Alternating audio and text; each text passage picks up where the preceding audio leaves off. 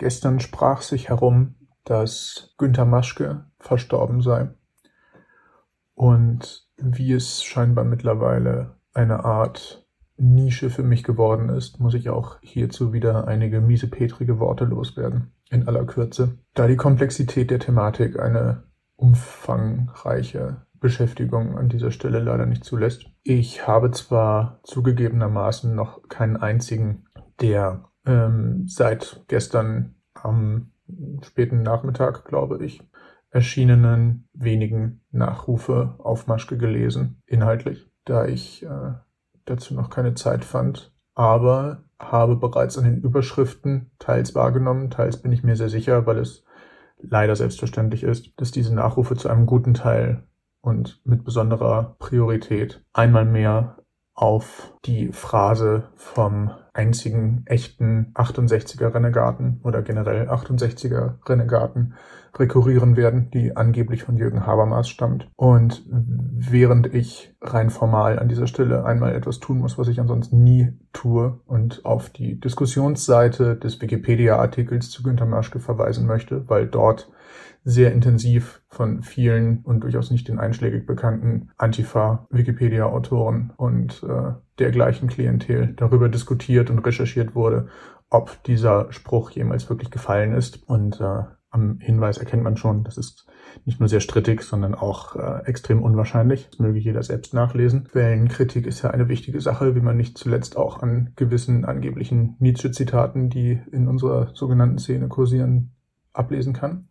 Ich möchte darüber hinaus äh, nur ganz kurz anmerken, dass man nicht nur Günter Maschke, den ich nur sehr kurz persönlich kennenlernen durfte, aber als einen nicht nur sehr angenehmen und witzig geistreichen Zeitgenossen erlebt habe, sondern den ich auch als einen extrem profunden Kenner seines Fachs und seiner weitläufigen geisteswissenschaftlichen Studien kenne, dass man diesem Mann nicht nur sehr unrecht tut, wenn man ihn vorrangig auf seine Rolle als angeblichen einzigen echten 68er Renegaten reduziert, so als ob es eine Leistung wäre. Geistige Fehler anhand der Realität und Maschke hat seinen, den Anlass für seinen Sinneswandel ja in Kuba vor Ort gefunden, solche Fehler einzusehen und sich dementsprechend zu verhalten. Ich sehe darin vielmehr eine der vielleicht widerlichsten Angewohnheiten des konservativen Milieus, nämlich äh, sich so viel auf die eigene Rechtschaffenheit und Realitätsorientiertheit einzubilden, dass man ununterbrochen auf der Suche nach ehemaligen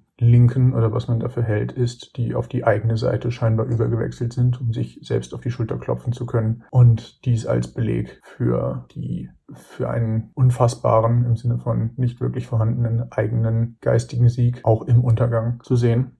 Das ist abstoßend und das ist peinlich und man übernimmt damit Sprach- und Denkmuster des Feindes, was man niemals tun sollte. Nicht zuletzt deshalb ist es eine unserer vorrangigsten Aufgaben als zukunftsorientierte, nicht reaktionäre und auf äh, längst geschlagene und verlorene Schlachten fixierte Rechte, die herbeigeredete und geschriebene epochale Bedeutung des vorgeblichen Wendejahres 1968 ebenso abzuräumen wie die darüber hinaus deutende Bedeutung von Jahren wie 1945 und das geistige Packeis, in dem wir uns durch diesen ewigen Rekurs auf frühere Zeiten, die nicht die unseren sind, befinden, zu zerbrechen, um uns auf eine von uns, durch uns und für uns gestaltete Zukunft konzentrieren zu können. Ich würde das gerne alles noch deutlich weiter ausführen, kann aber nicht versprechen, dass es mir in nächster Zeit möglich sein wird. Wir werden sehen, ob und wenn ja, wo dies geschieht. Ich bitte aber jeden Einzelnen genau zu überdenken, inwieweit er sich mit Deutungsmustern des Gegners gemein machen möchte, inwieweit dieses Denken sein eigenes durchseucht und wie wenig